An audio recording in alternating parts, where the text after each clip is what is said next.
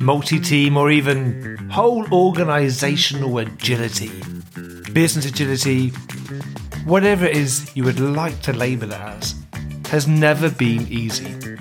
And there has been a huge number of frameworks over the years that have come and gone. Some have stood the test of time, others haven't. But all of them, well, I say all of them, most of them, have had pretty good, strong values at their core. This podcast exists to help you to help you get to grips with how to scale or even just how to be a better agilist and agile leader yourself. To accelerate your performance, here at LeSS Matters, we are going to be having lots of chats with people that maybe have never even heard of LeSS before, but have brilliant, informative, valuable things to share with all of us. So, here we go. Without any further ado, let's get on to this week's LeSS Natter. Hello and welcome to yet another awesome episode of the LeSS Matters podcast. We are joined once again by Jac, Jac Hughes. After our last conversation, it left me with a lot of things that I would love to talk to Jac about, but all of those things I'm going to put to one side until the next time we speak because Jac, I know that you have a question around, or, or it's a topic you want to raise around scaling. Yeah, so it's current and it's an actual real situation. I can't give all of the details away, obviously, but I have always approached the scaling element of things a bit like a pick and mix, rightly or wrongly. Um, you can at me if you want. In terms of, I'll use SAFe and LeSS as the two main examples. So, do I think that getting people in a room for two days is a good idea? Yeah. PI planning, I think, can be, or something to that effect, can be can be good. Do I think that sprint planning one and two have a place? Yeah. Can we combine them? Yeah, why not? So I've always gone with the approach of you, you, a set of ideas and mix them together if if if needed. The question I have is were and you might be, able to answer it more from a LeSS point of view. Were these scaling models designed for cross company collaboration? So example, where I am at the moment, there are five major players aiming towards the same thing, but but they're all measured on different things. They're all got their own internal politics. The product is conceptual at best at the moment, and they're trying to use things like SAFe, scrum at scale early on, and I my belief is that scaling was designed for a an organization who is trying to scale their their product or service. I'm not sure how it how they play nicely together across major organizations trying to do the same thing. And that's just me being Okay. open. I, I haven't got an answer to that. So I wondered your Yeah. thoughts on it.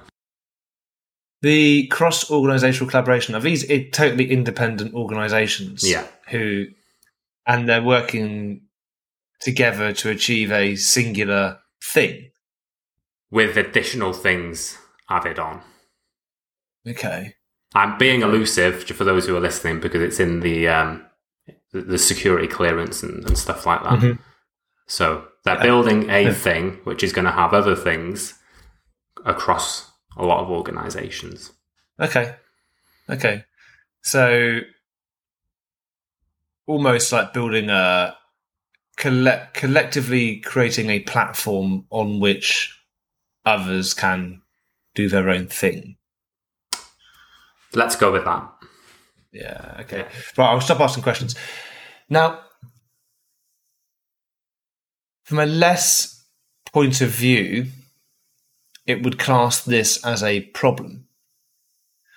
Like I mean, even when you look at the left literature, it is it classes it as a problem because LeSS is created. Well, first of all, LeSS is incomplete, right? So Yeah, your yeah. Woolworths idea, right, about pick and mix, absolutely, that's what LeSS is designed for.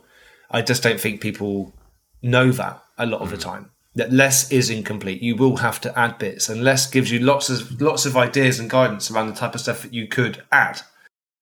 And where it will fall down is around the idea that you have multiple organizations all contributing towards the same thing.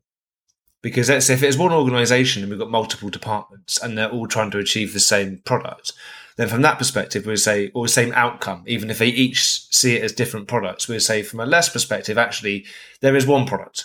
You're going to be selling one thing. Hmm. There is one, there's one collection of customers you're offering this thing to. You're all doing parts of it, but none of you can sell what you have independently. Like it has to all come together for it to be of value to your the, the breadth of your customer base. So then in that perspective, we would say, right, it's one product. So in LeSS, we would begin to say, well, what is the appetite for using LeSS? And if the appetite is there because they believe that the the goals of you know insane levels of quick adaptation mm. right, and and a huge focus on learning are they're willing to cope with that then they restructure the organization bit by bit and they get these all these departments effectively they they dissolve a little bit and you get teams working on whole features or areas of features rather than just bits of it yeah but then when it's cross organization it gets LeSS wouldn't have any guidance on that because each organization has ultimately their own culture and their own objectives. Yeah, I think I, so. My gut says I've been, you know, sending the correct message. Whether it's the the message that people want to hear is a is a different thing, and I don't know if this whole the SAFe bashing thing is not for me, right? But I just don't think that SAFe answers that question either.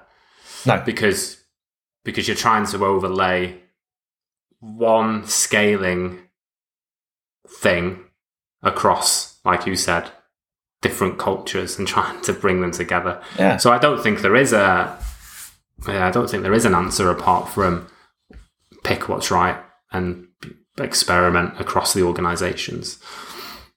But I mean, you could totally say, right, how do we carve out the people from each organization and make a temporary entity? That would solve a lot of the problems. Um, yeah. I think that's all I can say on that.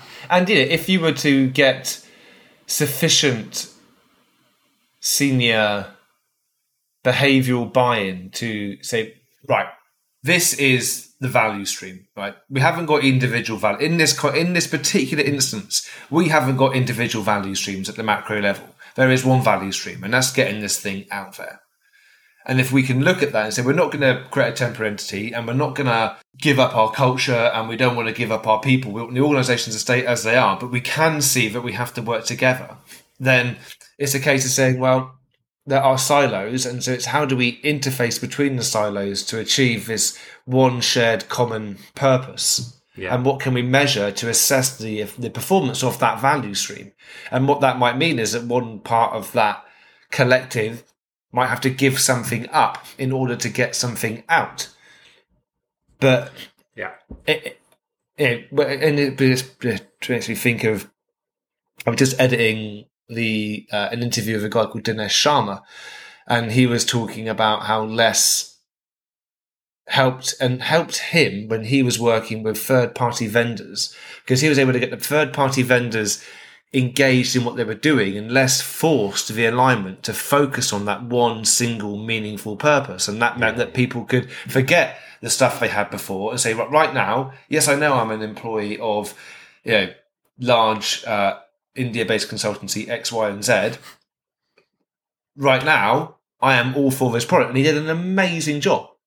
He did a phenomenal job because he made them feel like their goal was to achieve the purpose, not to appease their organization. Yeah. Yeah. And I think that's the one thing that LeSS gives you that I don't think SAFe does because SAFe kind of condones this narrow values. I'm doing the Saki kind of rabbit ears now. This you know, narrow value stream view, and also over empowers the teams often where you've got people with they've got too much empowerment from a product product ownership perspective, like Q More Saki Bunny is, because they can set the little directions any way they want, but then you lose a huge amount of alignment when you've got teams who are saying, okay, order it the way you want, without that when the integration of all those pieces is so delayed. Yeah, yeah. And this thing we're working on, I say we, there's hundreds of people, probably, yeah. It's never been done before. to people, I, I get that the people want a bit of comfort and some of these frameworks, any of them, from the smallest to the biggest, provide that. Yeah. But when you're treading new ground, you have to be open to, you know, these things not working and, and trying something new, I suppose. But I just wanted to Yeah. hear, your thoughts on it and gives me It some, reminds uh, me a little gives me bit. some comfort. Of the um, open banking APIs. Have you ever heard of Yeah. what happened with those? It was as a result of the financial crash. They said they, they wanted banks to make it. I think it was as a consequence of that or some other regulation. I can't remember. But all the banks in the UK and potentially Europe had to make their services available via an API. Okay, yeah. so, I see so, so computers could talk to computers. What was fascinating though was that the way that the I'm sure who was it? Was it the FCA or the Bank of England? FCA probably approached it. Was they said right, everyone, you here are specs for your APIs, and when you're ready, you send them, you commit them to this place effectively, or send them to this place, and we will run this set of tests against your APIs. And they're running the same automated tests against everyone's APIs and they set deadlines for when you had to have your APIs submitted. So what you ended up with is a huge amount of stand, uh, standardization and convergence by saying, actually, no, these are the long, these are the automated tests that need to pass. We don't care how you do it, but this needs to work. And they can control it all. So if you've got all these different people all contributing, yeah, where is that? Is there an overlay? Uh, something which you can run, which says, yes, it is now all currently coming together because that's the big problem when you have these different areas. There's always that delayed integration. LeSS, LeSS will try and force you to integrate every five or ten minutes because it will ask you to work from trunk and it will ask you to use TDD. At worst, unless you would hope that you're integrating everything every sprint. Whereas SAFe, it's every every increment potentially is when it all finally comes together and it often causes anguish because of that delayed integration. So I think if you're in that situation, then don't delay it. I should also sprinkle on the fact that this is a hardware based thing as well. Even better, mate. Even better. So, it'd be boring if it was easy, though, right? It'd be, uh, I was talking to a, guy called Wolfgang Stephans at my uh, talking at my community this week. He was talking about hardware and LeSS, and he's got a lot of experience in it. He was saying that you know, LeSS is great for software. It can be great for hardware, but don't think for a second you're not going to get away with having some kind of program level coordination and synchronization yeah. over all of the different moving parts. And that's where he's been successful was having that higher level program view, which enabled you to kind of coordinate and synchronize all those different pieces because hardware is a much longer cycle. Oh, yeah, this is mental. But um, yeah, my gut tells me we're doing the right thing. Time will tell. It'll be a good case study either way. Yeah, one day when will you ever be able to talk about it? Yeah, one day. Day. one day we're old and grey. Yeah. Well, good. We're both getting there already, I think, looking at our beards. Oh yeah. Mate, I'm uh someone accused me of dyeing my hair. Say accused said, Are you dyeing your hair? They said, Are you using just for Ben? I like that. Luckily, I've never been accused of that because uh, no one would want to dye their hair ginger. So Some people would. I'm more concerned with uh, receding hairline than grey hairs. To be fair, yeah, I know. Anyway, this is turning into a this is turning into a man baggage episode, isn't it? This is oh, this is what people want to hear, though, Jac. This is why people. This is why people tune in, right? Because they want to hear about middle-aged woes. well, I'm, I'm only 32. Don't put me in that category yet. Ah. Putting yours on me there. but you look so much older, Jac. Yeah, I know. Right. It's a paper round with square wheels. Yeah, I can't talk. I'm over 40 now. I'm officially old. All right, Jac. Well, mate, thank you for that scaling topic. It's funny. I would love to learn more about SAFe. Maybe I'll go on a course one day. I've never done a SAFe course. No, Not. no, we should go. Just haven't. Just haven't. Let's go on one together. Jac, thank you very much for your time, mate. Um, Yeah, we'll get you back on for another for another conversation then very soon. I'll probably probably be wearing the same t-shirt. Yeah, I know we are.